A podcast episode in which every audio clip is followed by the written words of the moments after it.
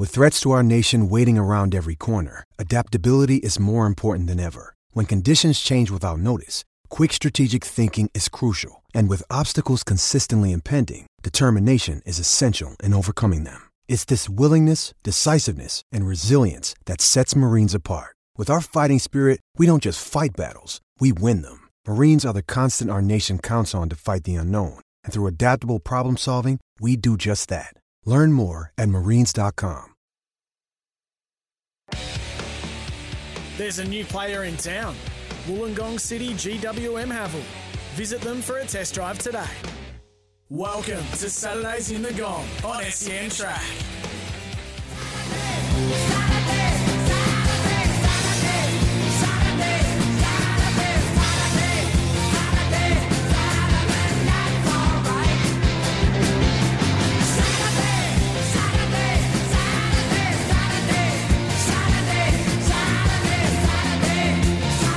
As Elton rides off into touring retirement, there is no retiring from Saturdays in the Gong coming to you from the wonderful Wollongong Golf Club. Pete, the perfect panel puncher from Putney, the hard-working hero from Hunters Hill. He labelled it benign this morning, but I don't like that word. It is sun-drenched. It is picturesque. It is beautiful once more. Good morning, everybody. Matt Russell from Fox Sports alongside Illawarra Mercury sports journalist extraordinaire Mitch Jennings. I'm not even going to run through all the topics we have to address this morning. It is such a huge show. Let's just get straight into it. Alex Volkanovski. Two fights The great this one. week. At least he's won one of them. Yes. Uh, and it was quite the result, wasn't it? You said last week that he would mince Yair Rodriguez in the UFC World Title Showdown last Sunday, our time. Well, take a listen. It is interesting. Volkanovski, DC in our fighter meeting. Stunning. Big right for Volk. Oh, Rodriguez really hurt now. Cover it up. Massive takedown transition. Vic is going for it. Oh my goodness. Yeah, he is in real trouble. Yeah, he is. That's it. It's over. Looked like Herdimas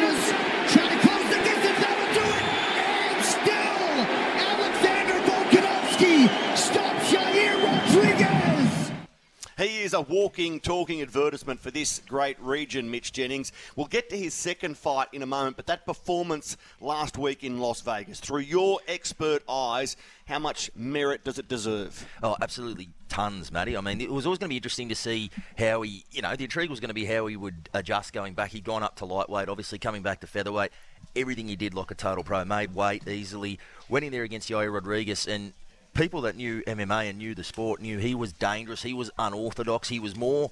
I guess unpredictable than any of the opponents Volk had had in the in recent history heading into that one, and he went in there and made him look ordinary. He's just given credence to the question: Can anyone touch this bloke at 145 pounds? And I say the answer is no. Went pretty much the way I thought it would go, Matty, as far as he took him down at will, and then by the time he had Yair looking for those takedowns, he landed that big shot and just finished it with some ground and pound. And yeah, it was a, there was a thing of beauty, Matty. It was a thing of beauty. No blood sport whatsoever, just an absolute brilliant display of mixed martial arts. As the ring announcer reads out, Alex Volkanovski from Windang, From New, Windang, South, New South Wales, Wales. Australia. You get a tear in your eye every time. It does. It to hits get you right in the Windang. Announced around the world and for listeners in Sydney, around Australia, Windang is a small southern suburb of the Illawarra, shall it be said, on the on the fringes of Lake Illawarra. In fact, a former It's the last place before Shell Harbour, if I'm correct. When you hit that bridge, Probably. it's the last part of Wollongong before you hit the bridge. That's the, I believe, that's the boundary That's of the council area. That's so it. anyone saying no, he's not from Wollongong,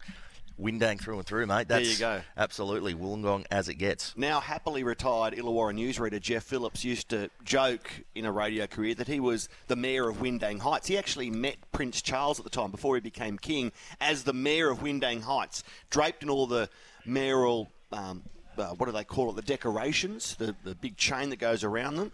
And uh, there is no Windang Heights because it's about, what, half a foot above sea level. Yeah, that's what I mean. Exactly. And I'll, I'll, we've seen some great people from Windang. I always thought perhaps my great mate Steve Mascord, the, the great rugby league correspondent coming out of Windang, a former Windang Pelican. You think maybe he was one of the notable uh, notable Kane Kane Linnett, of course, premiership winning North Queensland uh, cowboy. But I think as far as notable residents and people of Windang, I think Volk is winning that as easily as he's beating opponents at 145 at the moment. Absolutely. So we'll see where Alex Volkanovski goes from here. Where do you think he'll go? When will he fight again and who?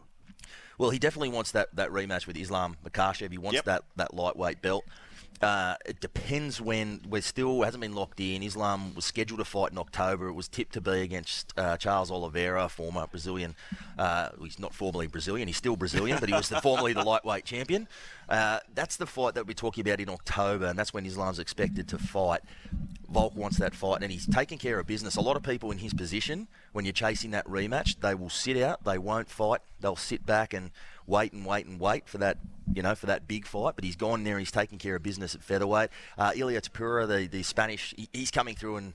He's on the rise in the featherweight mm. division. I could not see. He, he probably is similar to Yair in his unorthodox striking, but his ground game is probably a bit better. So he's the only real one making a compelling case at featherweight. But Dana White put it best. He, he said Volk is now in that category where whatever he wants to do, will will roll with. He can basically call his own shot from this point. So if he does at this point want to just sit and wait for that rematch with Islam Makhachev, he can. If he wants to take care of business at 145, he's obviously getting close to that record of title defences at featherweight, which would absolutely, you know, put to bed any suggestion that he's not the goat at featherweight. So there's options. There's options for him. So I'm not sure when it would be. He, he said he doesn't need to have some surgery on clean surgery on an elbow that he an elbow injury he took in there. So it could be anything, but like he's he's in that rare air, as Dana White said, where he can call his own shots. So, so that's the fight he did win. Now let's get to the fight he hasn't won. And people in the Illawarra, including myself, are crying out for Alex Volkanovski to be given the keys to the city. Now I have to admit that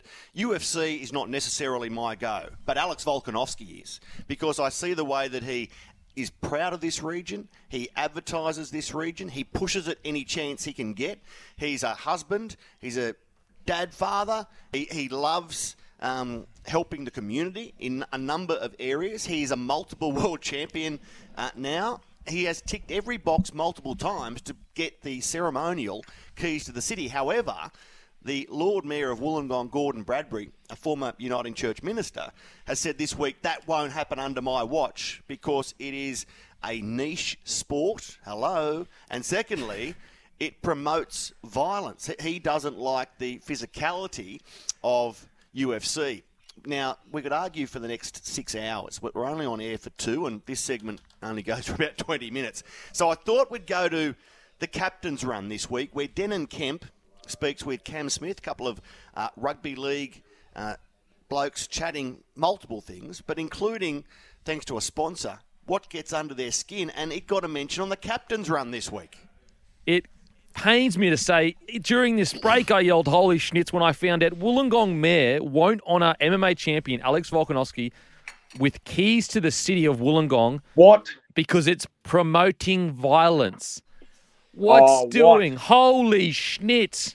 Holy yeah, I'm schnitz! Ho- I'm holy. I'm holy schnitz in that too, mate. That's a massive holy schnitz. Oi, bruh. There's rugby league just around the corner from you. It's a pretty violent sport, and also yeah, it, it is you know, you say it promotes viol- like violence. It, it also promotes striving for greatness. It promotes discipline, hard work. It also promotes young men and women instead of fighting on the street, go and do it in a proper controlled environment and, and use it as almost a therapy. There are so many positives to things like MMA. And matter of fact, there are a lot of young people that could use that discipline in their life. So that is mm. craziness to me. Holy schnitz.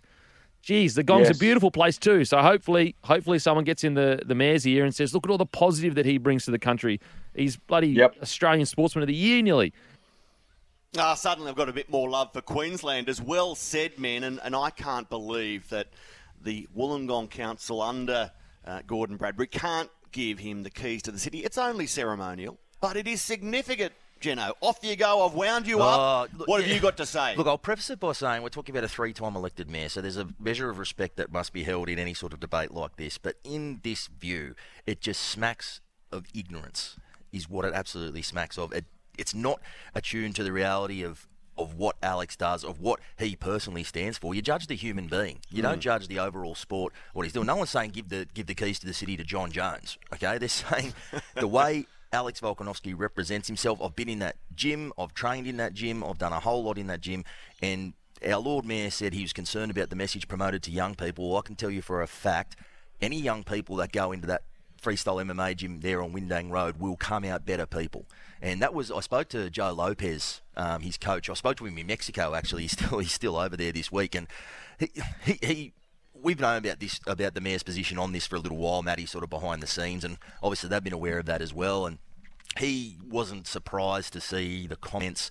I don't think it's bruising, obviously, Alex's ego or his own, but where the reaction has been visceral has been in defence of martial arts and in defence of the sport. He invited the mayor down. He said he'll give him a year's free membership to just come down and have a look at the kids that go in there. They learn all those things that uh, Dan Kemp was talking about before discipline, restraint, respect, all those sorts of things. If you've been in that gym, there are a lot worse sports that are, we'll call them mainstream in mm. quotation marks, that are a far worse environment to be in. And the rest of it's just absurd. Some of these other positions, I, I wrote this week, if you say that recognising Alec Volkanovski with the keys to the city is promoting violence, it's like saying giving it to Wayne Gardner in 1987 was promoting dangerous driving. Okay, it's a sport. It happens in a it happens in a controlled environment. And the other thing that I thought spoke because the word we're hearing promote violence in the story with my colleague at the Mercury, Agron Latifi, was it provokes violence in some instances. Now, Matty, you've seen what this what this town is like on the day of an Alex Volkanovski fight. The pubs are absolutely packed. They're, They're there from 10 a.m. They're sauced to the gills, right? For the most part, the fans. That's an environment that is conducive to bloodbath in the streets and everything else. Have we ever seen it? Mm. No. Have we No. ever seen spilling into the streets and all in brawls up and down Crown Street and the harp getting torn down? If it was provoking violence, as the mayor suggests, would that not be the case? Well, you raise a very good point, and there's a So, survey. and it hasn't been. in the Illawarra Mercury, uh, which isn't necessarily representative of the uh, UFC crowd, yet it was still nearly 90% of respondents, and there were more than 1,500 of them, had said yes, he should get the keys to the city. So it's very thin ice for a, an elected politician to be on. Like you, I respect Gordon Bradbury's convictions. He, he has fronted the media and he is staying strong. I respect that. I just think it's the wrong decision, especially when you consider, as a man of the cloth, as a former United Church minister, last time I went to Sunday school, Jesus watched, washed the feet of, of lepers and, and beggars and all comers. He accepted all comers. Shouldn't a man of the cloth accept all comers? That is exactly what that was. That was what was key to Joe Lopez's frustration. Obviously, Alex's coach, when I spoke to him, labelled the mayor a hypocrite. Said he hmm. was showing himself up to be a fool, and that's what he was talking about. We've got a mayor that talks about inclusivity and including everyone and, and not being judgmental, all these type of things. And here he is in this position, a sport he doesn't like, that he admitted in other media ops that he's barely looked at. He, he's, he's basing his position on something he saw on a TV over the side when he was at a pub having a feed, is what he said in another interview.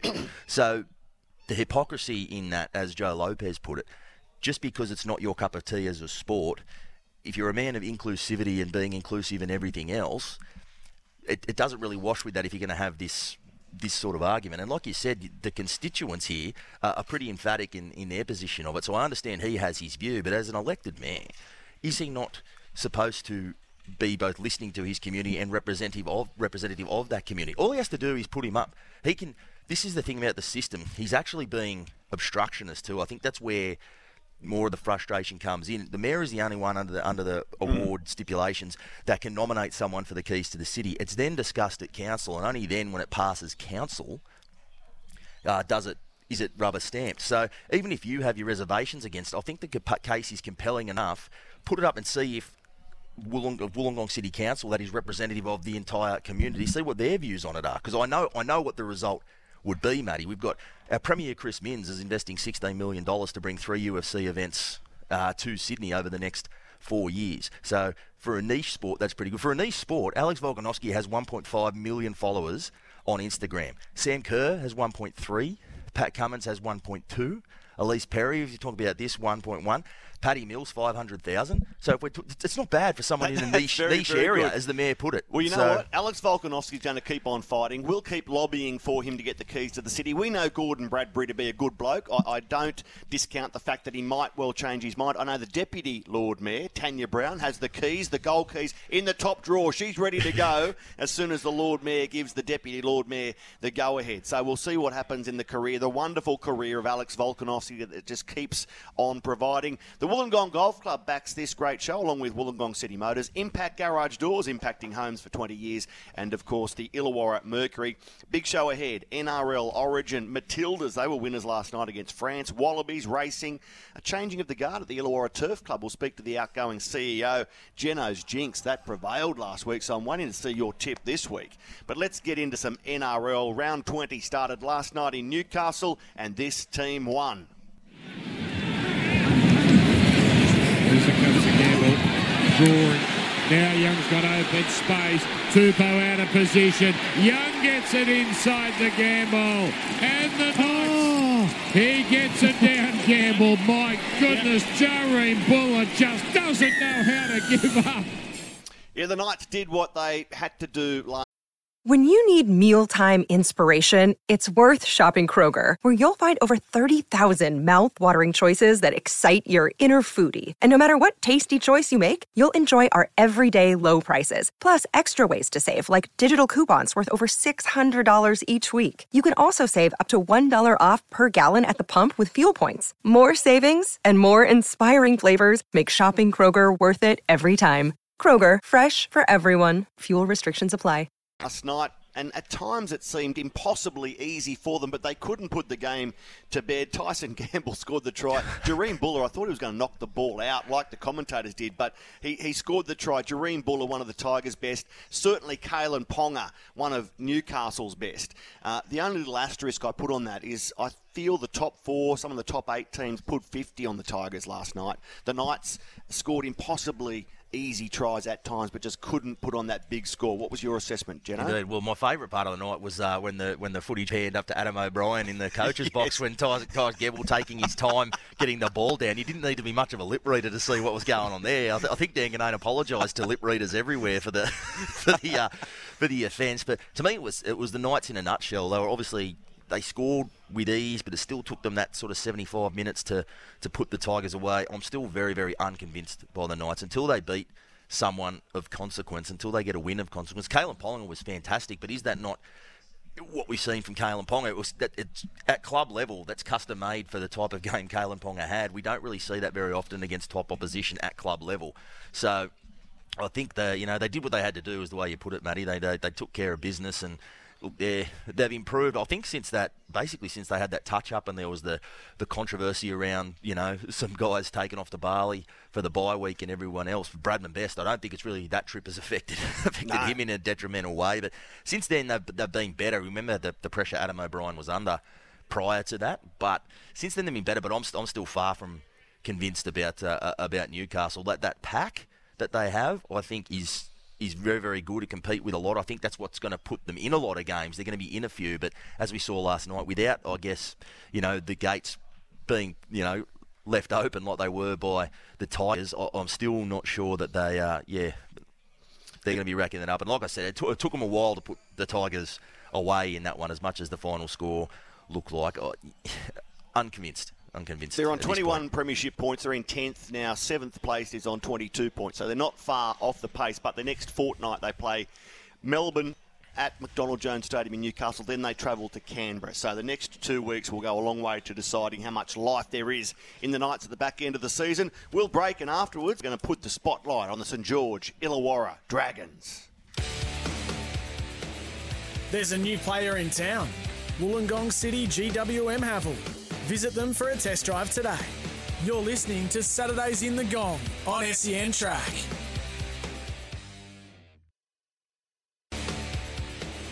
There's a new player in town. Wollongong City GWM Haval. Visit them for a test drive today. You're listening to Saturdays in the Gong on SEN Track.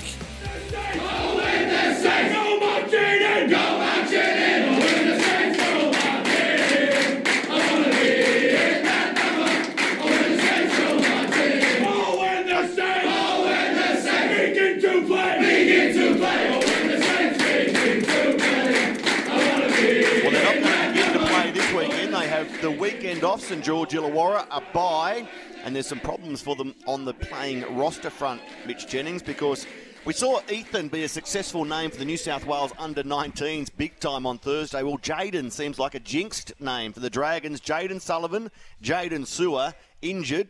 How long are they out for? Well, the reports coming through this week were well, Jaydn Su'A. They've definitely confirmed for the season he's having surgery on uh, a shoulder injury, so that'll be the end of, of his campaign for this year. And Jayden Sullivan, they've basically conceded it will be the season. I imagine, given his ham- his history with hamstring injuries, what little on the club front that they're playing for, you just basically his season all but over. And you know, we touched on that on the show last week, Matty, about how everyone just sort of gasped a little bit when he started clutching in that hamstring, just Mm. knowing the history he has with it and it's a tough one, Matty. We've seen people. I think about young players that go through certain issues. Benji Marshall was at four shoulder reconstructions by the time he was 22. We, we kept thinking at the time, oh, this bloke's career is going to be, gonna be Almost done. forced retirement mid-career, Exactly. as it turned out. But that was with shoulder injuries. He's come back from that. In a lot of ways, hamstrings are trickier because they just go and go and go, don't they, Matty? So Mm. we've seen uh, Tommy Turbo went over to the, the US and, and looked, got his looked at, changed his running style, changed his approach. Uh, we saw it also with uh, it was more that was more of a specific injury when it came to Latrell Mitchell to go and rehab what was a very tricky torn hamstring. So I don't know if the Dragons will consider something like that for, for Bud Sullivan, but um, it starts to become really, really concerning when, you got a kid that young who, and he, I know for a fact, Matty, he's done a ton of work in that in that area of looking at his running style, trying to change his running style, getting the strength into it, prehab, rehab, all that type of stuff. He's been really, really dedicated to try and stay on the park and for it to go like that, especially for a player who who, is so dynamic at his best. He, he's a ball running, he slips through. We've seen some of the tries he's, he's scored this year. It's it's going to be a hard thing to carry moving forward, and it's certainly I don't think there was much chance of it anyway, but it certainly for mine would put absolute paid to any suggestion of Ben Hunt being released before the season's over because the depth beyond Yes. beyond in the halves is, is very very skinny. So you're basically leaving yourself without any halfback. So I, it was out almost outside the realms of possibilities anyway. But it's certainly to me it's it's a it's a dead ball now that ain't going anywhere. We spoke last week about our respect for Ryan Carr and the job he's doing as interim coach with all these curveballs just continuing to come at him. But of course, next season, Shane Flanagan will come in and he's announced officially Dean Young is refer- returning as one of Flano's assistants. On the training and high performance end, Dan Lawson, Andrew Gray are back. A couple of blokes involved with premierships in the past and extended this week. Jack de Belin, Mika Ravalawa, Michael Molo, a youngster Dylan Egan. Could Payne Haas be a player the Dragons enter the market for, along with, what, 15 other clubs if he doesn't stay at the Broncos? Well, there's been some interest too. We've heard of in, in Tino Fa'asuamaleaui as well. So, uh, look, I think both are going to price themselves out of a of Dragons market. You can see that they're trying to clear some space out of those players you listed, Matty. Only Mikaele Ravalawa has actually been extended. Um, Jack de Belin's taken up Options, a- yeah. an option in his favour, so that. As far as the cap's concerned, that money was there, and they've also the club has taken up a club option on Michael Molo. So their, their positions, the Dylan Egan and the guys we heard there, not into the top 30 just yet. Savelio Tamale, who obviously you would have called the other Mm. night, Matty, he moves into the top 30 next year, but certainly clearing the deck. Shane Flanagan said he wants to bring in four or five. To me, I. I struggle to see the Dragons going to market for a marquee forward that's going to cost them that. I think if they do end up with the money that uh, Ben Hunt might free up, if they do end up agreeing to release, I think Flano's going to want one or two players, you know, a, a, a forward and an outside back. If you remember, that's what he did at Cronulla. They, I, I remember writing a, a piece on it. In all those, in that decade of premiership winners, the only team that won a premiership without a true, genuine, marquee one million dollar player was the Sharks under Flano because he had such a well balanced roster that he that he'd put together. So I think that'd be the vein you'd be going in. So I'd be, I, I, you know, I've been wrong before, but I'd be very surprised if they're truly in the market for, or will move heaven and earth for a, a marquee middle. Well, 2010 Premiership to the Dragon, 2016 Premiership to the Sharks. Dan Lawson, Andrew Gray involved with both of them. We know what Dean Young did in 2010. Do you like the team that Flano is building around him, and we expect that Ryan Carr will, will stay on next year as part of all of that? Yeah, well, I'm not sure with, with Ryan Carr because he'll have options now, obviously, because you know he'll uh, he- he'll obviously jump back in the pecking order there behind Dean Young. So I'm not sure. I'm- I'm sure that you know the players want him to stay. The club's been interested in that. We'll have to wait and see. Watch this space on that. Dean Young going back to me, it's it's a dream team for for the, on the club front. Just as far as how often would you have a guy who's on your short list as a head coach? And then you go in a different direction, and that bloke still comes as an assistant coach. I mean, it's it's a real coup for, for the club there. Obviously, we know the support he had, particularly on the St George side of the of the board for the for the head coaching role. I was surprised to see it, Matty. I thought I know it was floated, and I thought, nah, absurd, because we were talking about succession plans and everything else, and I'm just of the view Shane Flanagan was was rubbed out of coaching for that period in the, at the peak of his powers and everything else.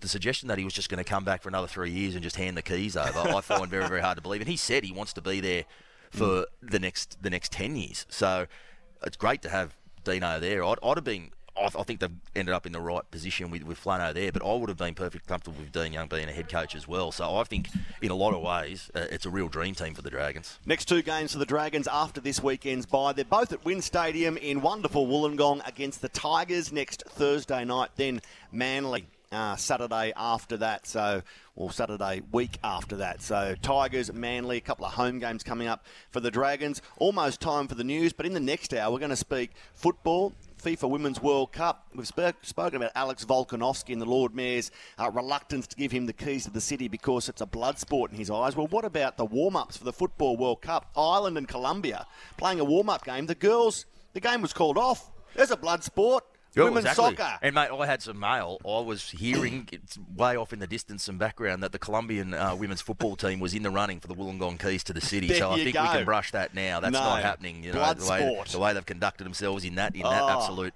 bloodbath there. Ireland is Australia's first opponent at the World Cup. Will they bring their knuckle dusters last night? Ireland, Colombia, a warm up game to the FIFA World Cup. Didn't even get to half time. Yeah, it got hot. Too violent. it got too hot, off. didn't it? A warm up game. Well, guess what? They had a full blown blaze they couldn't put out. News, and then we're back to talk more rugby league. There's a new player in town. Wollongong City GWM Haval. Visit them for a test drive today. You're listening to Saturdays in the Gong on SEN Track. You put a woman in front and a man behind. I have a woman shout out. Who let the dogs out? Who, who, who, who, who let the dogs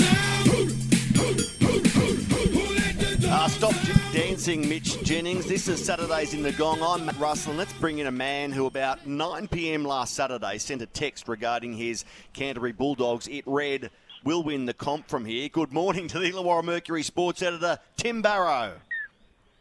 Oh, you know it's true. I've been waiting that many weeks for you to uh, have that as the intro theme when I came on. He's a big fan of the Baha Men, Baz. It's always when we're chilling around. He always it's always on Spotify. Put the Baha Men on. We'll get to the Straight dogs. to the Do they have jukebox. any other We'll get- songs? We'll get to the dogs in a moment, but it's been a big week for them. Newcastle's Bradman Best got two tries on Wednesday. How about this highlight from Josh Addo though? Take a listen. Clearly got a directive, and Walker's the ball playing whiz. And here's Addo Carr in space down the wing. He's going to kick ahead. Blue jumpers try. Addo Carr's after it himself. It's one of the great origin tries. Josh Addo Carr with a piece of magic. Absolutely, it was a great origin try. I've heard it described a bit like kissing your sister, losing the series but winning game three. Tim Barrow, I wonder what your thoughts are regarding the Blues for 2024 when it comes to coach, halves, and other elements within. Oh, look, you would love that uh, Addo Carr try to have been in the decider, wouldn't you? I mean, um, I don't really think you can rate the game too much in terms of the contest because it was it was sort of not unorigin like, but it just just had a different vibe about it. You know, the, there wasn't the softening up period early on. We saw the sort of streaky plays and tries. Um, so I'm not really sure what you draw out of it, other than New South Wales just salvaging a bit of pride there. I, I think they're all on the table. I mean, I think they'll need some time away. Brad Fittler will go through the debrief and, and work it out from there. But um, as has widely been discussed, I mean, no Origin coach has coached six series in a row, so maybe it is time for change, as we've spoken in in previous uh, previous shows. So I don't think anyone really has a mortgage on the jumper. You look at Mitchell Moses; he's been quite good and pushing Nathan Cleary. Um, does Tedesco hang on and keep going? There's a lot of questions to um, to be answered between now and then, isn't there? Jeno, if I had to get you now to pick your six and seven for game one 2024 New South Wales, considering all are fit, who is it? Cleary, Cleary and Walker. For me, I, I think Walker's was was you know, and obviously they moved. I thought um, Cam Murray was outstanding as well in the middle there, and he was so underutilised all series really. So they put him in there with Cody Walker on that edge, completely transformed the way they play. I'm always wary of reading too much into dead rubbers, Matty. They, they tell you nothing.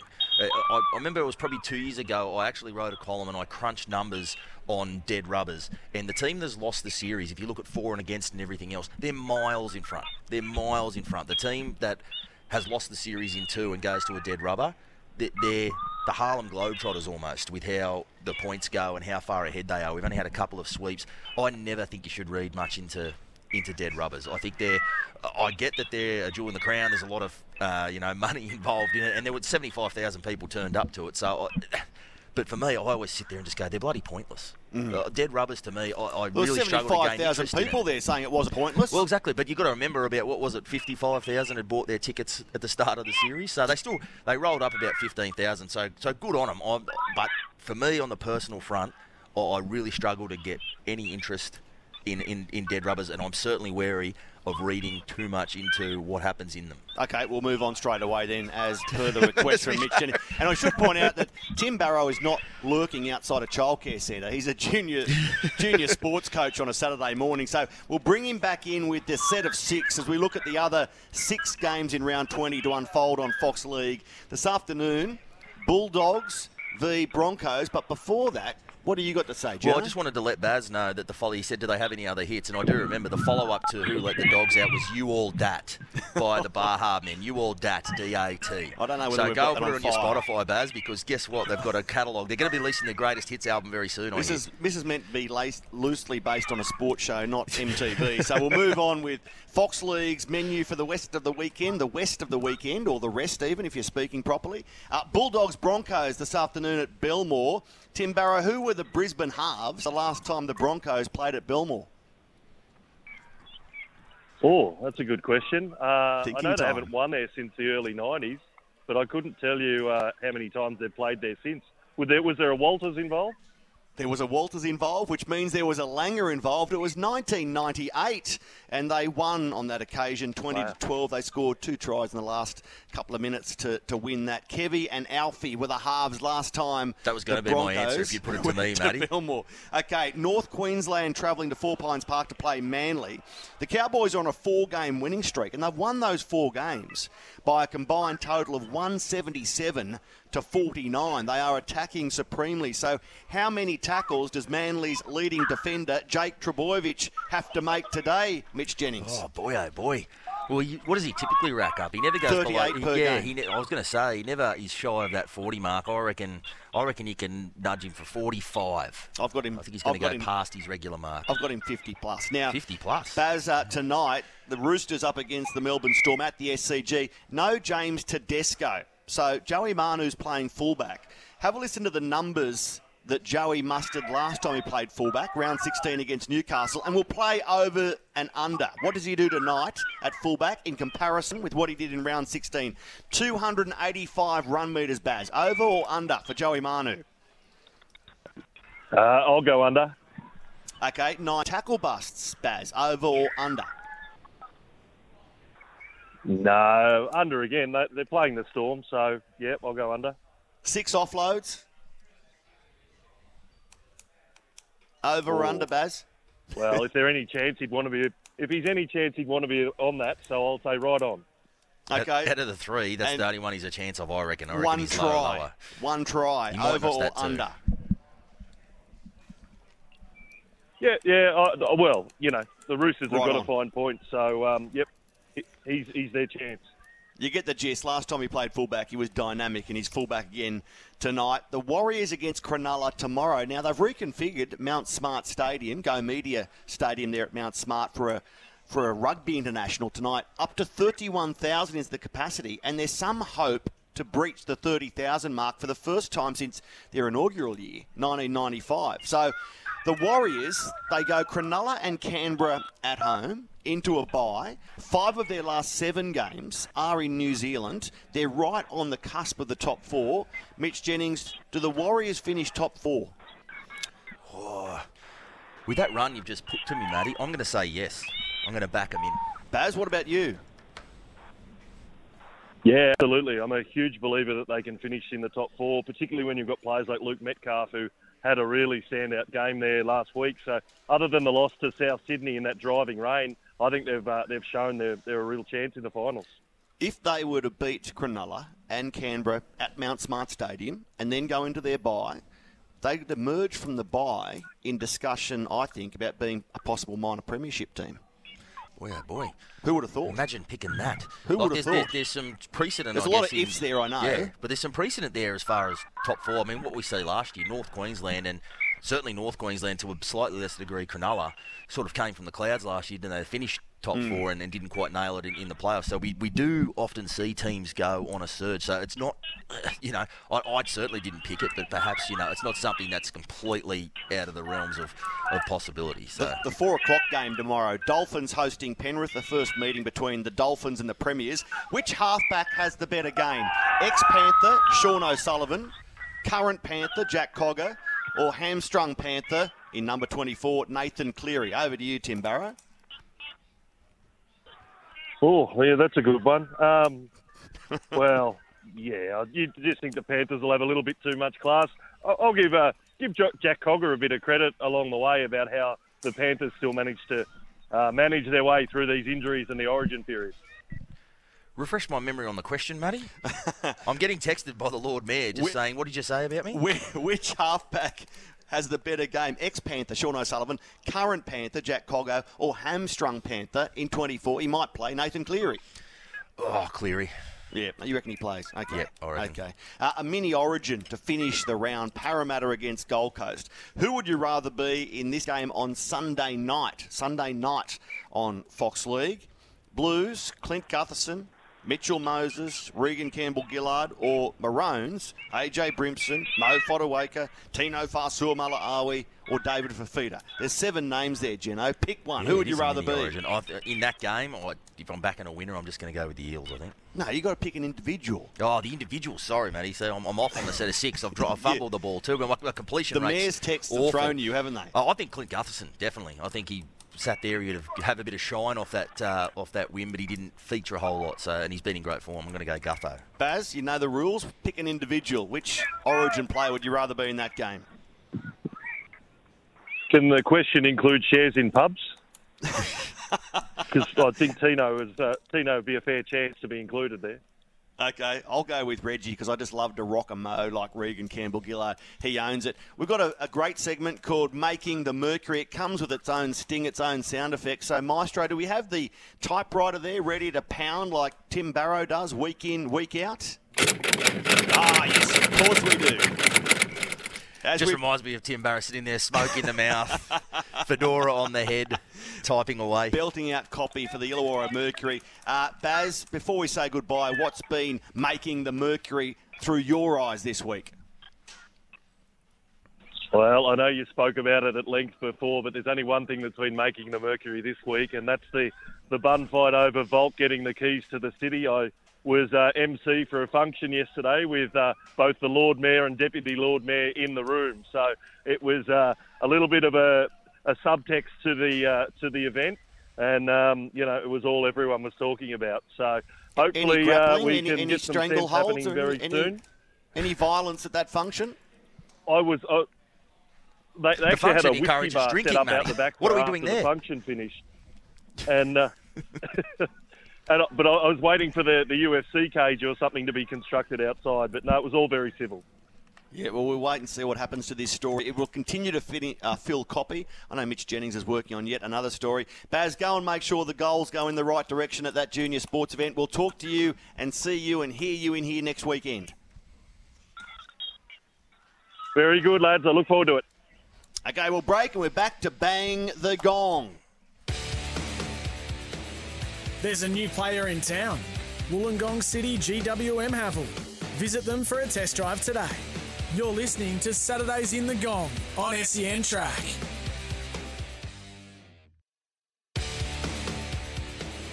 There's a new player in town. Wollongong City GWM Haval. Visit them for a test drive today. You're listening to Saturdays in the Gong on SEN Track.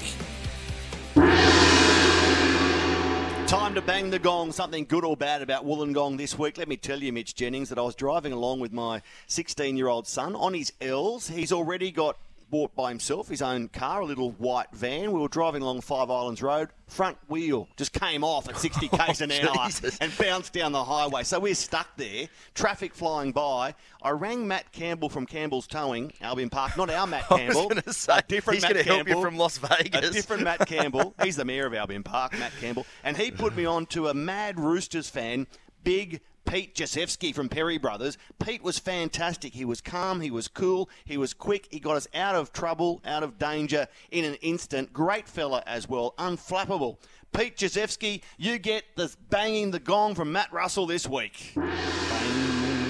Jeno? They are the angels of the road, aren't they? The They tow are. truck drivers. They You, are. you don't think much of them, but when you need them, oh boy, oh They're boy, there. they come. I'm banging the gong, Matty. We know the prestige that is attached to the Australian schoolboys and the tradition that's there, Matty. But last year, I'm not sure if people are aware, the inaugural Australian schoolgirls was named last year, coached by Wollongong's own Mel Sparrow. She's back at that helm this year. But I just wanted to give a huge rap to the girls that have been picked in that side this year. We've got Casey Talon Henniker, Yep. uh, Indy Bostock, uh, Evie McGrath, Casey Ray, and Charlotte Basham all in that team. So if you can hear some some names somewhat synonymous with with the What Illawarra a nursery well. this area is when you're fielding five players in the Indeed. Australian schoolgirls Indeed, team. a couple from Figgy High. you got to talk about that. Zac Lomax, uh, Brad Morkos, you got them. Yep. Before that, you had to go all the way back to Brian Hetherington. So, yeah, there's a fig tree building its own. Uh, Bang that gong, maestro.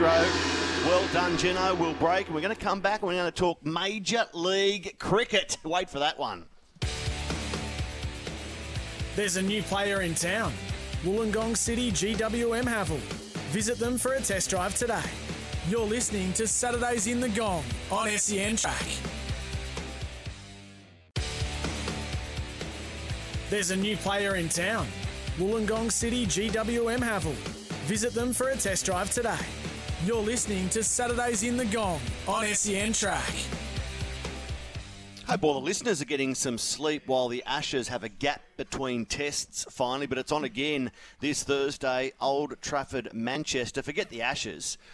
We've got Major League Cricket, the first Major League Cricket competition in the US, unfolding on Kayo and Fox Sports, gripping television, I must add, Mitch Jennings. When you hear the name of the teams that we've got playing, the uh, San Francisco Unicorns, the LA Knight Riders, the New York well, their MI, which stands for Mumbai Indians, I, I'm led to believe. Seattle Orcas, Washington Freedom, Texas Super Kings. Is cricket going to take over the US? Oh, jeez, mate, I don't know. Short, form, you got if you're going to do it, you've got to do it with short form, don't you? Uh, so I could see sort of what they're doing. Have you seen how hard they hit the ball, Matty?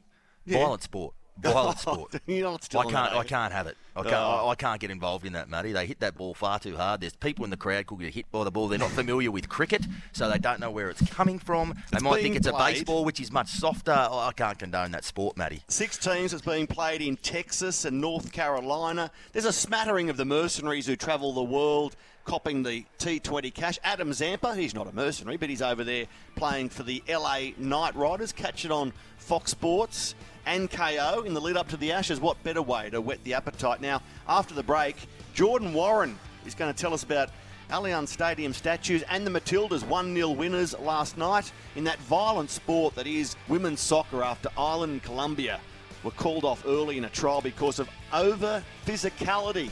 A lot more still to come. Stay with us on Saturdays in the Gong in Sydney. The Mowers Club, it's up next.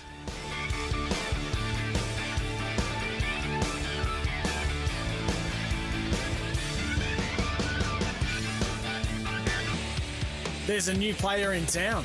Wollongong City GWM Haval. Visit them for a test drive today. Welcome to Saturdays in the Gong on SEN Track.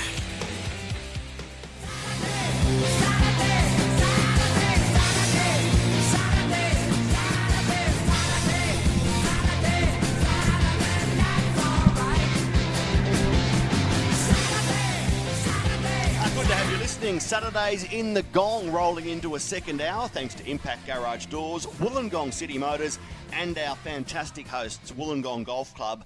This Thursday night, a football extravaganza starts in Australia and New Zealand. 32 national teams, 64 games, nine host cities. It is the FIFA Women's World Cup. The United States, they're the defending champs and world number ones.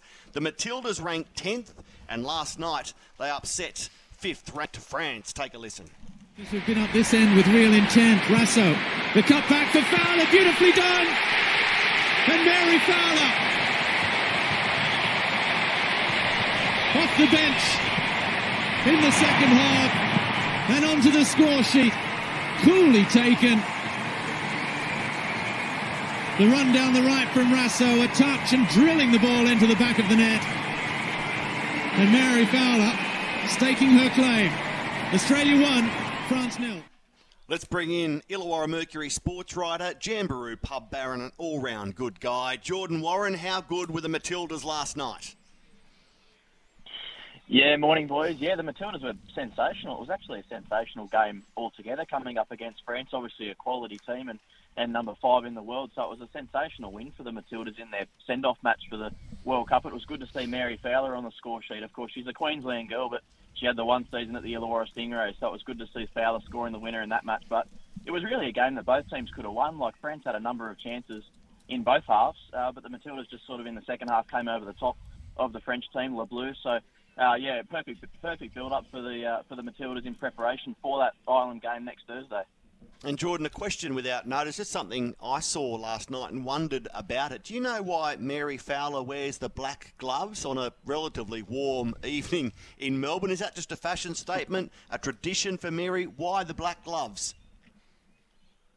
Yeah, I don't know the, the exact reason, Matty, but I've known that Mary's done that as long as I've ever watched her, and it's definitely a fashion statement within football. It's a fashion statement to me that makes absolutely no sense because if you're going to wear gloves, you should be wearing the long skins, the long sleeves. So it makes absolutely no sense to me. But hey, it continues to work for Mary. She she's playing for Manchester City, and she seems to score uh, a lot of or not a lot of goals, but important goals for the Matildas against the good opposition. She scored last year against Canada, and of course last night she scored against France, and I'm sure she scored other important goals that I just can't remember as well. And, and at the World Cup, uh, obviously uh, she'll be looking to score a few more. It's been an interesting run for Mary the last 12 months. She hasn't got a lot of minutes for Manchester City, but every time she plays for the Matildas, of course, last night she came off the bench in the second half and, and made a difference. She always seems to make a difference despite that, that lack of uh, game fitness. So I think that uh, she's, she's going to be a crucial uh, part of that Matildas squad in the World Cup, even if she doesn't start from the from the first minute.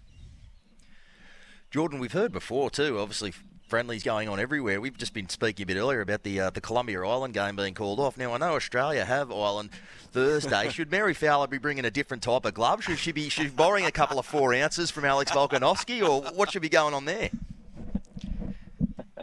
Yeah, definitely, Jenna. I heard you boys talking about that before. I think she needs to be bringing some hockey shin pads or something along those lines. It, that sounded absolutely chaotic. It got uh, called off after 23 minutes against Colombia in a friendly behind closed doors in Brisbane yesterday, and uh, yeah, according to reports, uh, Colombia weren't happy that the game got called off, but Ireland's uh, Denise Sullivan, who's a, uh, a very important part of that Irish midfield, and, and she would be hoping, and the Irish team would be hoping that she starts in that game against the Matildas. She had to go off injured with a shin injury. She's she's in hospital, so she's in a massive doubt for that first game against the Matildas now. But yeah, I don't know if it was the Irish or if it was the Colombians that were causing all the damage. It sounds like a bit of, a bit of both. So uh, yeah, I'd, I definitely think Mary and the rest need to uh, be prepared for some Irish thunder. We don't want to upset the Colombians. The price of smack will go up, Mitch Jennings. no comment. what were you going to say? No comment. That's what I was going to say. No, I could say this. Rabs, this is. Do you subscribe to the belief? A lot of people say it all the time. If you're going into a big tournament like this and you're a fr- uh, you know on the fringe of contention, the way the Matildas are sort of heading in, do you subscribe to the theory of you know you, you've got that one giant killing performance in you and you don't want to be burning it in a, in a friendly? I mean, obviously you want to be taking form into a game, so if you're looking at a lot that, uh, sensational performance. Do you do you buy into that theory? You've only got the one in you, and you need to you know burn it at the right time.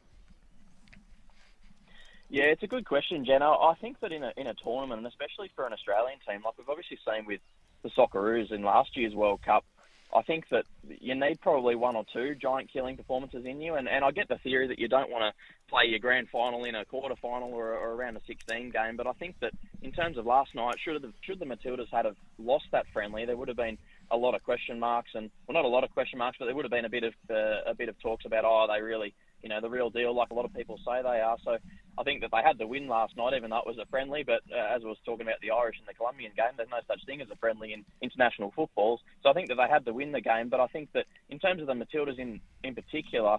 Uh, in their in their group, they've got Canada. Uh, they've obviously got Nigeria and, and Ireland, and no disrespect to the, the last two, but Canada, the, the reigning Olympic gold medalist, that's going to be their big game. But I guess in a group stage, they don't have to win that because if they've beaten Nigeria and Ireland already, then then I guess that they're already through. But then you get into the the knockout stages, the round of 16s, the quarters. It, it's almost likely that they could, that the Matildas could be playing England in that round of 16 game, and and if they are lucky to, enough to go all the way, they could be playing the USA in in the final. So there's going to have to be a lot of giant killing performances. So I, I, I don't really buy into the theory, Jenna, that, that it has to be the one performance because I think that in terms of the Matildas, they're going to have to have a number of ones in them, and I think that they're more than capable. I think that the form that they're showing uh, in the last, I guess, six months or so has proven that they can beat a number of quality oppositions. They've beaten France, they they beat Spain, Spain in the Cup of Nations, albeit they were an understrength side, but it's just showing, and of course they beat England as well away from home. So it's just showing that the Matildas are proving that they are the real deal. And if you get the likes of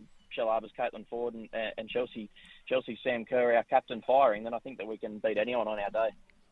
You've got to think too. I'm, I was asking you the question there, Rabs, but I, I tend to believe as well it's got to have some confidence going in, as you said, because to my memory, it doesn't seem all that long ago that, that Tony Gustafsson was under a mountain of pressure because the Matildas couldn't beat anyone that was of any substantial rank in the world. The, the, all the wins in the in the previous 12 to 18 months had come against sort of minion nations, and I guess the question mark was around that. You, you, know, we can't beat any of these top sides. So, I mean, what he's been able to produce is impressive in that time, Rabs, as in way he's been able to turn them around leading into the tournament.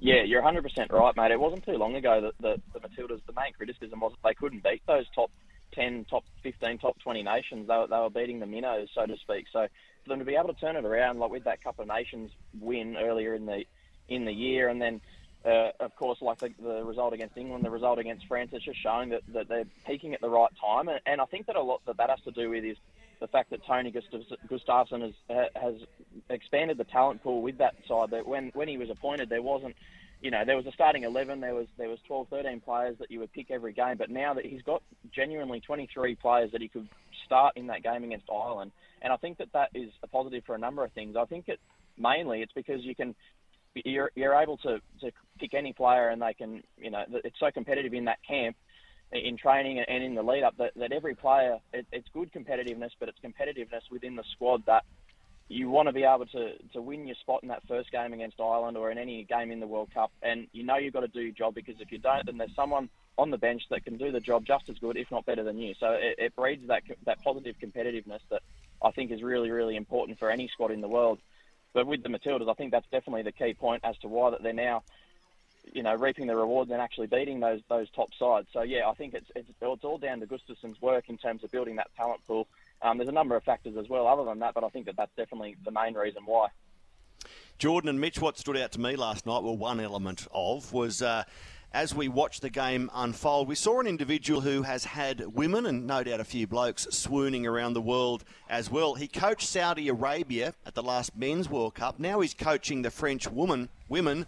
It's Harvey Renard who's in charge of oh, the French women. What a sort! And uh, yeah, I didn't know who he was before, yeah. Matty, but as you, as you bring it up on your phone, obviously, obviously listeners can't see it, but I tell you what, channeling Don Johnson out of Miami Vice in the '80s. He's a good-looking rooster. He's in charge of the French women. Now, uh, Jordan, we know that FIFA has, you know, let's say it, a, a checkered political history. Uh, not always the most outstanding, upstanding citizen in the room, but this week they backflipped on their decision to cover up the plaques on the statues around Allianz Stadium. Now, I didn't expect them a, to do this in the first place, but then to backflip as the outrage ensued. But they did, and I'll give them a tick of approval for, for doing that. That was outrageous, covering up the statues of, in many cases, late sporting heroes of Australia. Yeah, and it was close to my heart, Maddie and Jeno, because it was one of the statues is my, my great uncle Johnny Warren, of course, former captain of the Socceroos at, at the SCG. And when we found out on, on Tuesday that his name was covered up, there was a full investigation from my dad. He's the one that, that organised the statue in 2016 when it was erected, and like it was just absolutely barbaric. It's you can understand FIFA over the years if if it's an advertising thing, you can you can understand that if it's a Toyota comp and they need and they're it's a Toyota comp and they're with Hyundai, they're going to cover up the Toyota sticker. That can, that's completely understandable. But but in terms of this, like covering up the, the plaques of, of sporting icons, not just not just Uncle John, but a number of other sporting icon statues around the SCG, and it would have been in other grounds as well.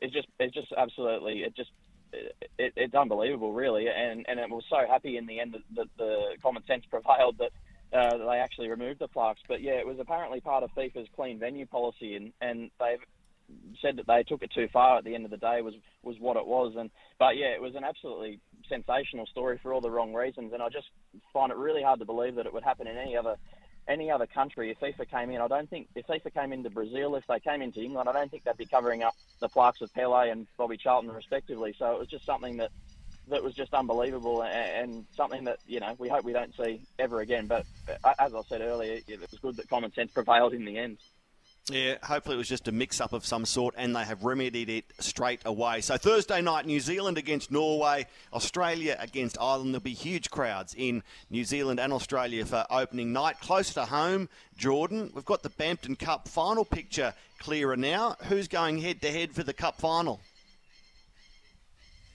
Yeah, well, the semi-finals were this week, Matty. We've got Port Kembla and Wollongong Olympic playing out in the final uh, after the semi-finals. Of course, Port Kembla got a really sensational win against Wollongong United on Tuesday night, a 2-0 victory over United. They scored a couple of first-half goals, and, and albeit United were pretty unlucky, they had a number of chances and probably had more chances and more possession than Port, but at the end of the day, they Port Kembla kept United to zero and uh, going through to the final. And then Olympic, they've uh, hit a bit of form recently. There was a, a, few question marks not too long ago about Matt Bailey's troops. They had a 7-1 loss in the league to Bulli about a month ago, and, and there was a lot of question marks over the defending grand final champions in the league from last season. But they've had some really positive results in the league. They've beaten Albion Park in the league, and they beat Albion Park 2-0 in the semi-final on Tuesday night. So yeah, really positive stuff from Olympic. And in terms of the final, it should be a really interesting game. Port Kembla have beaten Olympic this season, but they played recently, and Olympic got up 2-1. So yeah, both it's one apiece. So this is the third game of the season. So yeah, we'll see who comes out on top when that final's played.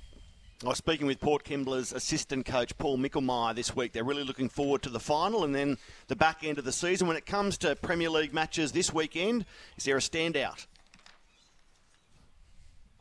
Yeah, there's a few games, but there's definitely a standout today. It's the Macedonian derby between Wollongong United and Cringila Lions, and it's also second v third on the ladder. And, and the sides add a bit more spice, the sides played each other just a few weeks ago in a washout, a rescheduled washout fixture, which Cringila got up one 0 So the teams are very familiar with each other. The teams themselves are actually very familiar with each other. There's a lot of friends between between both sides, and and yeah, I really don't know who's going to win this one. It's a replay of, the, of last year's grand final qualifier, where of course Wollongong United got up two one in that uh, in that case. But uh, yeah, it's a fascinating game. It's going to be a fascinating game at Macedonia Park today at two thirty in Berkeley. So yeah, if you can get down and come come down and watch and fill the stands, it would be would be a great game and a good spectacle to be a part of.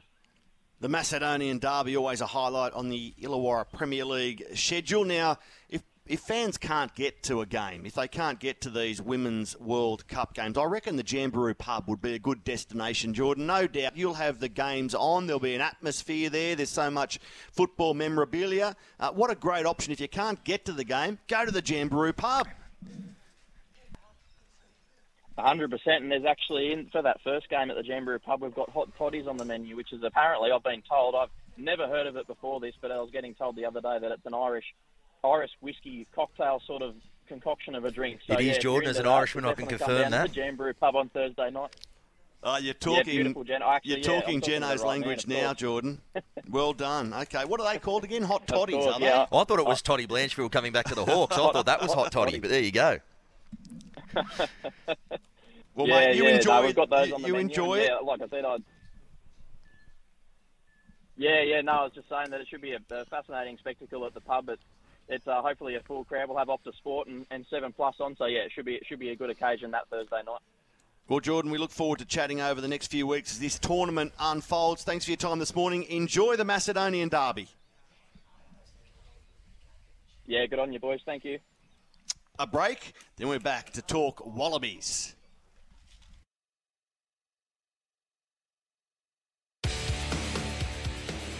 There's a new player in town.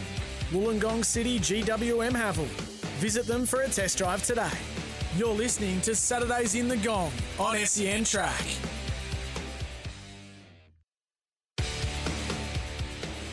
There's a new player in town. Wollongong City GWM Haval. Visit them for a test drive today. You're listening to Saturdays in the Gong on SEN Track.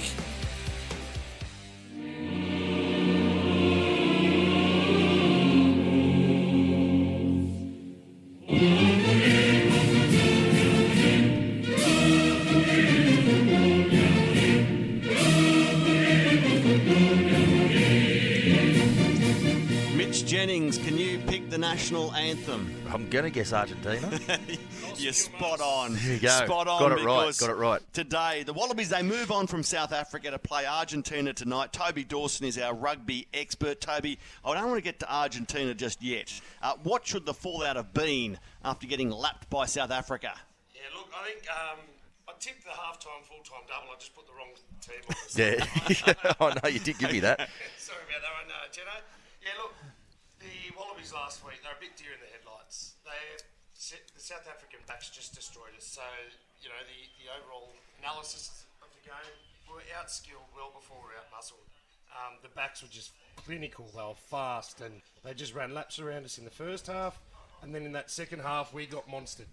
We just weren't physical enough. So the fallout has to be, and it has been, that our forwards really need to step up. And I think a really exciting inclusion in tonight's team will be Jed Holloway, former Winona Shamrock, uh, coming in at blindside. And he knows that the number one job Eddie wants of him and his fellow forwards is to step up physically. Uh, Well, last week we saw Eddie uh, take umbrage with a journalist and call him a, a, a smart backside. But I thought that was a bit rich, given that Eddie had thrown a few arrows in referring to the South African second stringers as, as what a patch-up team or something like that. So there was a bit of friction there, wasn't there? Eddie Eddie found his right sort of slot to give it back to the South Africans. Yeah, you're never going to see Eddie get a diplomatic posting on behalf of Australia because No. he's not afraid of the conversation. He calls it as he sees it. He's not there, you know. Rugby was the winner at the end of the day. He'll call it as he sees it. And if he takes exception, uh, you'll be sure to know about it. And I think that um, that honesty and that candor is something that the Wallabies need. Um, we've kind of forgotten the will to win. We've forgotten how to win, and that's a really big part of it. That mental piece. Well, I agree with you 100%. We knew Australian rugby was back on the map because we had Eddie Jones there swinging. He could he Yes. could go down to freestyle and probably throw a couple, Eddie Yeah. Jones. But I want to talk to you about the record in Sydney. It was staggering for me. We talk about the record at Eden Park. We talked about Pretoria the other day. But what is it? Is it since 2016? One win?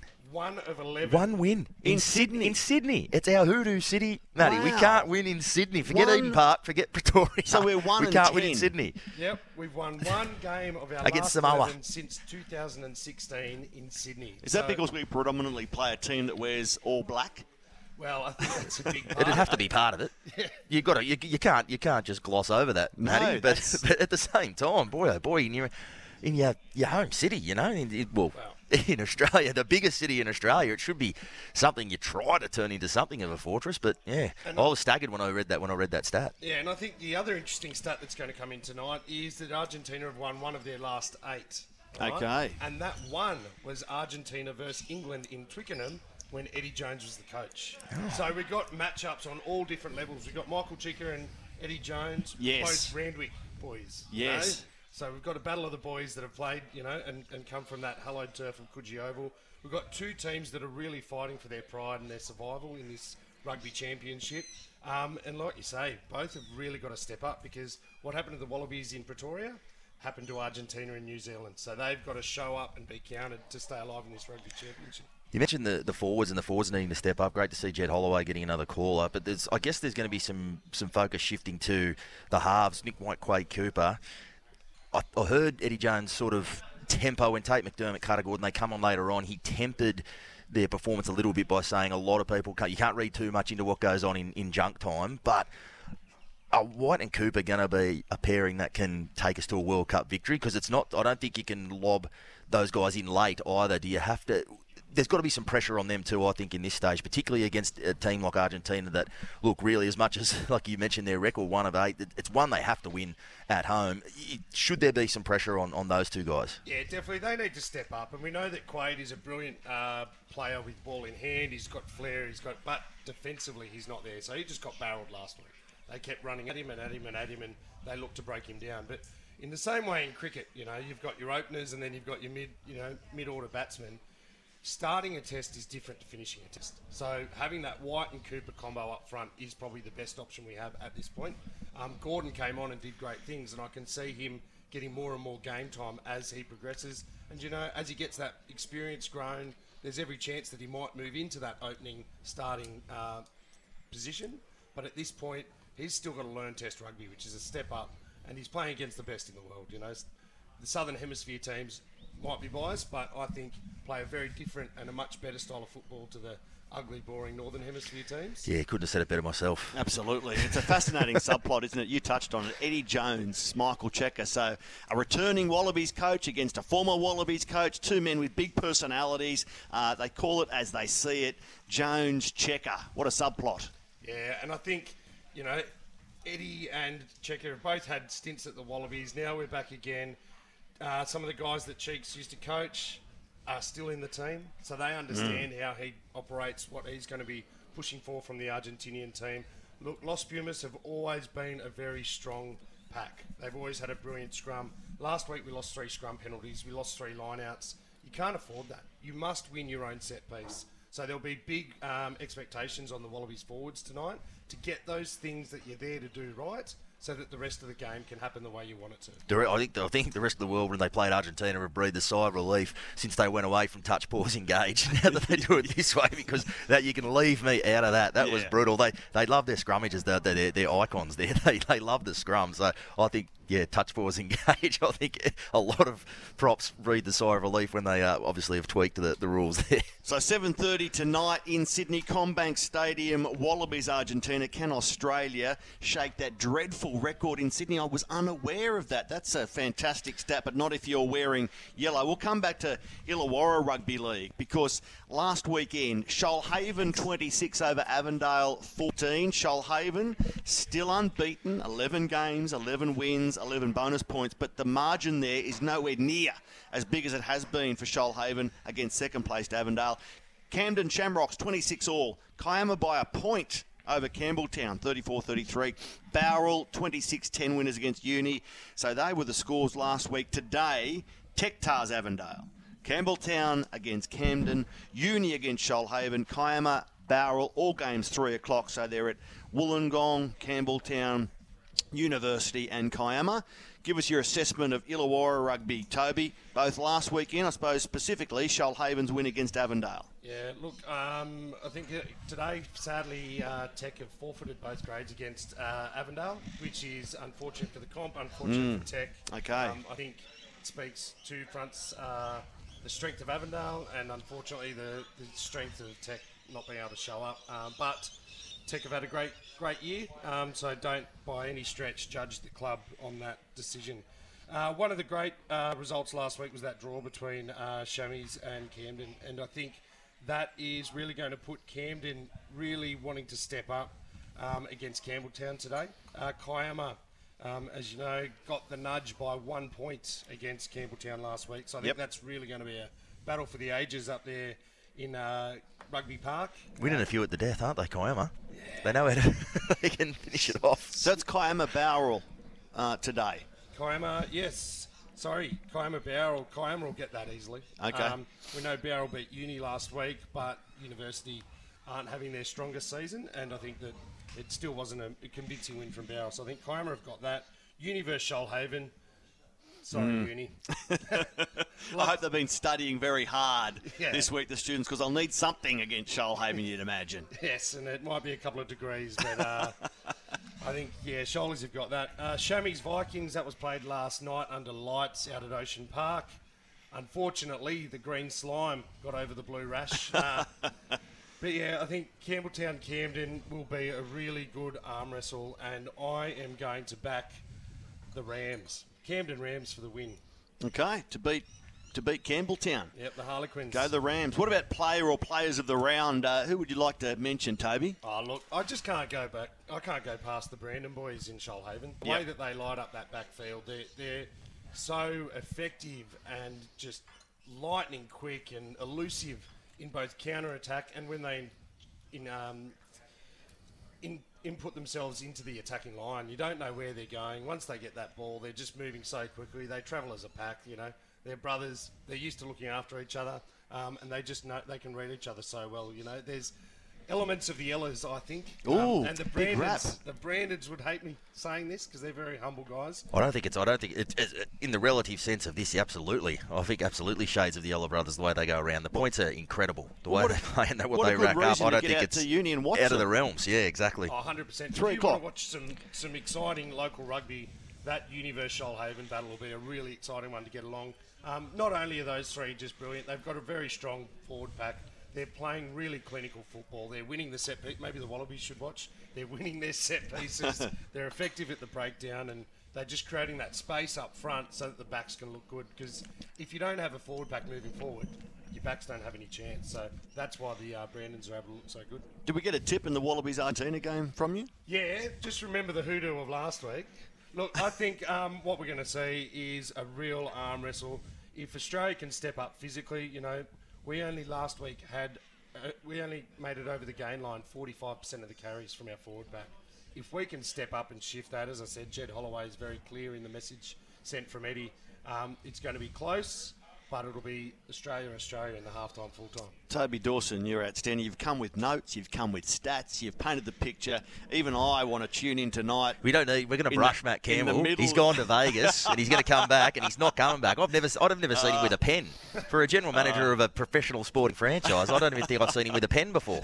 this is the difference between professional sports people and the wannabes. Yeah.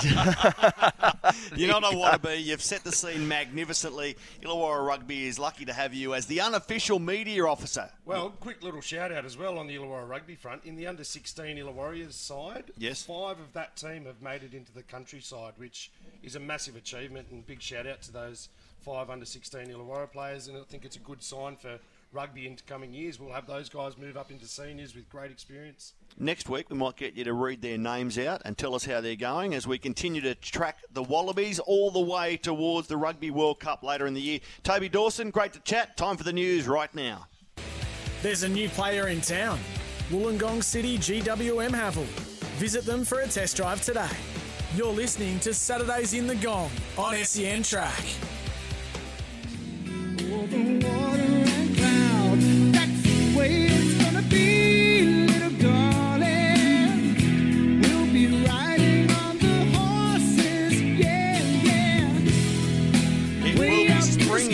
time and all, and racing will be front and centre once again.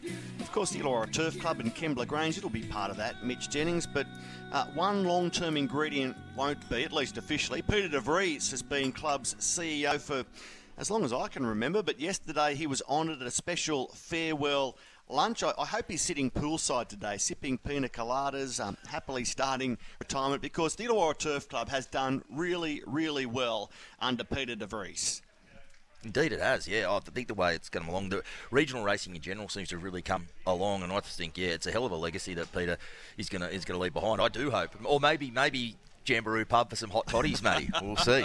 Steve Keane is the man incoming. We spoke to Steve a little while ago, and, and he's really keen to put his feet under the desk and, and go to the next stage in the history of Kembla Grange, the Illawarra Turf Club. So we'll see what unfolds. But yeah, spring here in no time at all. What about Geno's Jinx? Uh, last week you delivered, I think, a $4 winner. So we're all sweating on Geno's Jinx for this week. It was it was man behind the money too. There was somewhat poetic. I, I think I did tip a lot of people into Alex Volkanovski by uh, third round stoppage as well. So it wasn't the- worst day for me in the punt. So that on form, Matty, that means you shouldn't read anything into what my tip will be today. So I am playing it somewhat safe as well. I'm going to go with overriding race seven at Randwick. It's the benchmark 78, three wins in its last three starts. Obviously going up to 1400 today. Top weight, Koby Jennings on board, but I think worth a flutter at around that three dollar mark. Okay, we'll follow that. And as we mentioned, uh, yeah, Kembla Grange, spring coming quickly, exciting times. And Peter DeVries, how's retirement treating you early this Saturday morning?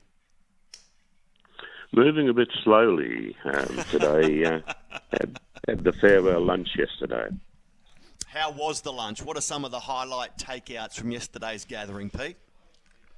Uh, just uh, it's it's just so it's so good to see so many people turn up and uh, um, uh, say nice things about you. Uh, you, you. You almost think that they're talking about somebody else, and you look around the room to see what the hell they're talking about. Well, Peter, I'll say thank you for what you've done in your time there at the Illawarra Turf Club. For as long as I've been here, I know you've been working uh, very hard to make sure that this great club goes forward. Just take us back to the start. How did you come to be CEO of the Illawarra Turf Club?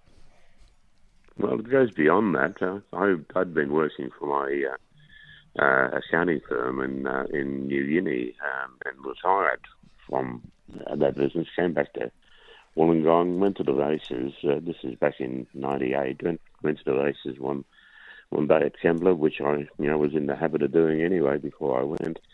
And Keith Nolan came up and said, uh, "You're on the board." And I said, "Oh, doesn't that take an election?" He said, "No, we've got occasional vacancies, so we'd like you to fill it." And in you, in you came Keith Nolan, the late great Keith Nolan, and then um, you found yourself as uh, what on the board, and then became CEO. And and what when you first started the job, what were some of your your um, big observations and, and what you your goals in that role? Well, back in those days, as a provincial club, you uh, your prize money was, uh, I think, about four or five thousand dollars a race, and uh, uh, when you compare that to uh, current times when we're racing for forty-two dollars base prize money, uh, let alone uh, million-dollar races and, and all that kind of thing, uh, um, it was probably a slower, easier um, time back in those days. It wasn't quite as hectic. I think the sport uh, has has uh, had to become a, uh, a corporate business uh, uh, in, over the over those years, but I still consider it to be a sport. Peter, I want to know. Obviously, it's a hell of a legacy, like we say, and obviously we've seen the growth of you know the Gong and obviously you know regional racing everywhere. But I know you must have been pretty proud of along the way the, the growth of the the Kembla Classic and the the marquee place it holds on the regional racing calendar. That has to be something that you know as you're sort of hanging them up that you, you must be pretty proud of. Well, it was, it was quite interesting uh, because we uh, we were running the two-year-old race um, and that was a lead-in race to the Golden Slipper. And at one stage, um, if you won that, you, you were entitled to pay the late entry money to go into the Slipper. So uh, what happened was, uh, because that was so successful, a lot of other previous races became uh, uh, were listed, and ours became a little bit inconsequential. So we needed to do something to uh, to sort of uh, rescue our what we called our flagship uh, race. So we came up with the idea of the three-year-old uh, Fillies Classic, um, and it has been uh, a remarkably successful race. Not in in the fact that it's it's uh, any more than a Group Three, but because horses go into it, fillies go into it, that you probably haven't heard of before, uh, and they uh, uh, invariably the race turns out horses who become major black type winners in the next year or two.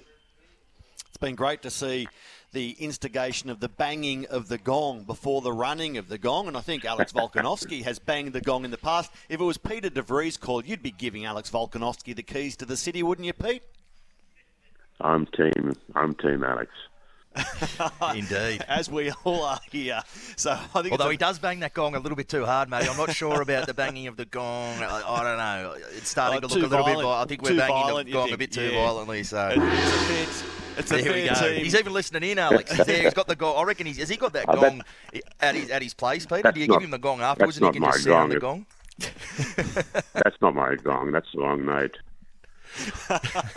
yeah, the wrong note. It- Pete's Pete's gong's much much better than that. Pete, um, uh, why have you decided to call it to call it quits now? And and what does retirement look like for you? Well, uh, the question gets asked about five or six times a day of both Elaine and myself, and uh, as to what our plans are, and, and the the the uh, answer to that is a we have no plans. Our plan is to make no plans and see what happens. Why why am I quitting now? My contract was up. Uh, I turned 77 and my next birthday. It's time for the younger generation to take over the running of that organisation, which which I love dearly. Are you looking forward to seeing the club go forward under Steve Keane? Yeah, yes, and I Steve will Steve will do a good job. He's had a lot of experience in uh, in horse racing, and uh, he'll he'll take it uh, he'll take it further. And uh, as I said, uh, you've got to know when to uh, when, when to retire. Uh, you can go on forever. Well, Peter, you mentioned that you came into the job in '98. That was the year I came to Wollongong, and as I've said, every year since you've been a, a fantastic supporter of any media outlet I've worked with, but most of all, a fantastic person to have in charge of the Illawarra Turf Club, which is powered ahead under your guidance. So, thank you for your service to the Illawarra Turf Club now for uh, more than two decades. Best wishes to you and Elaine in retirement. We'll see plenty of you, no doubt, out there at Kembla Grange. Now you can just come out there and enjoy yourself like the rest of us rather than having to worry about work. So, Pete DeVries, congratulations and enjoy a well earned break, my friend. Thank you, Matt. I really appreciate those sentiments. Good on you. Pete DeVries there, the outgoing CEO of the Illawarra Turf Club. We'll break and come back to talk some more rugby league. There's a new player in town. Wollongong City GWM Haval. Visit them for a test drive today. You're listening to Saturdays in the Gong on SEN Track.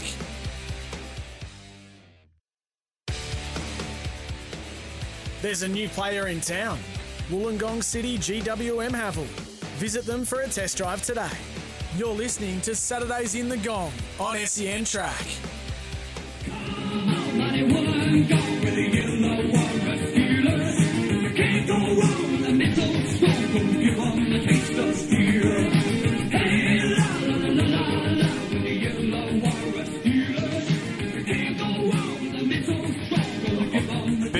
Week goes by without us giving that great song a run. And when we were wrapping up Peter DeVries a moment ago, uh, you might have heard some Muttley sniggering in the background. That's very unprofessional, but there is a very, very good reason. Toby Dawson is still with us. Toby, you were our course commentator here at Wollongong Golf Club. There was an atrocity, wasn't there, over near the pond, the main pond through the middle of this wonderful course? Yeah, this fellow, he's had a pretty good uh, shot up the course. His ball's just rolled down into the uh, water hazard, and he's down on all fours, keep retrieving his ball. And behind his back, in slow mo, his buggy just started rolling down and then went clubs first into the water hazard. And now he's trying to find his keys and wallet and other uh, valuables that are at the bottom of the lake. Yeah, he spent about five minutes getting every ball, every jacket, every club out of the water.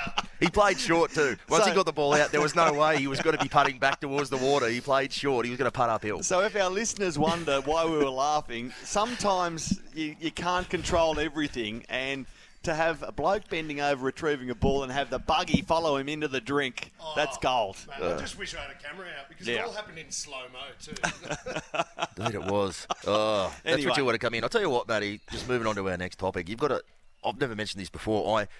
I'm, I'm a man of simple, simple tastes and simple things, but I, I do have a few yuppie tendencies, and one of them is having my coffee machine in my house. I am up on the, the hill on Dom on Dumbarton, so Mm. you know it's not a quick trip to any sort of coffee. And you turn the machine; it's one of those ones that it filters out every time you turn it on and turn it off. It, and it makes this sound right when you're turning it on every morning. So it goes and I just go straight into your minutes. You're gonna make it every morning. So the poor the poor bride sits there and says she hates that song because I every I start my morning with that. That's how that's how good that is. I have a taste of my coffee every morning has a taste of steel. Come on, Marty Wollongung. You know what? It gets stuck in your head, and I find myself driving to work on a Wednesday and it lurks into my mind or, or lunges into my I can't get out of my head all day. But it is a is. Do you want to have another listen to it? Come Yeah, on, come on, Maestro, throw it on come again. On, throw it on again. I will say, as I've, as I've listened to it, I can confess to having the lyrics wrong for quite some time. I, I understand it is. I now understand it is can't go wrong when the metal's strong. Now, for a long time, Matty, I thought it was can't go wrong with the men so strong. Right. So I thought, you know, that's what it is. So you do learn along along the way. I actually thought when uh, obviously our own Illawarra Steelers had their finals charged this year in the Harvey Norman Women's Premiership, I thought they were going to have to change the lyrics to the victory song. But no, it's can't go wrong when the metal's strong. Dave Anderson hasn't missed a beat, Dave. You've done a great job today, sounding the gong, playing the Illawarra Steelers club song. Uh, another great input from Dave, along with Pete, the perfect panel puncher from Putney, the hard-working hero from Hunters Hill. Hasn't missed a beat, and here he is working hard again. What's happening uh, Illawarra Rugby League, Geno, today? Oh, plenty. I'm going to be heading out to the Great Parish Park Fig Tree to be calling that one with my offsider, Johnny Pett. We both had last weekend off for different circumstances, so we're, we're going to be back in the media box there, probably getting a few Coke Zeros from the great Matty Ray and calling that one. It's a, it's a big one. West, they looked unbeatable through, you know, the early part of the season as much as they weren't hitting their, their straps fully, but they've dropped two in a row, and I, I can't recall seeing them drop three in a row uh, under Pete McLeod. So that's the one I'm going to. Against Dapto, they're coming off two consecutive wins. They're starting to be shape as those giant killers, so there's plenty at stake in this one. I can't wait. Okay, we'll get to some Group 7 Rugby League right after this. There's a new player in town. Wollongong City GWM Haval. Visit them for a test drive today. You're listening to Saturdays in the Gong on SEN Track.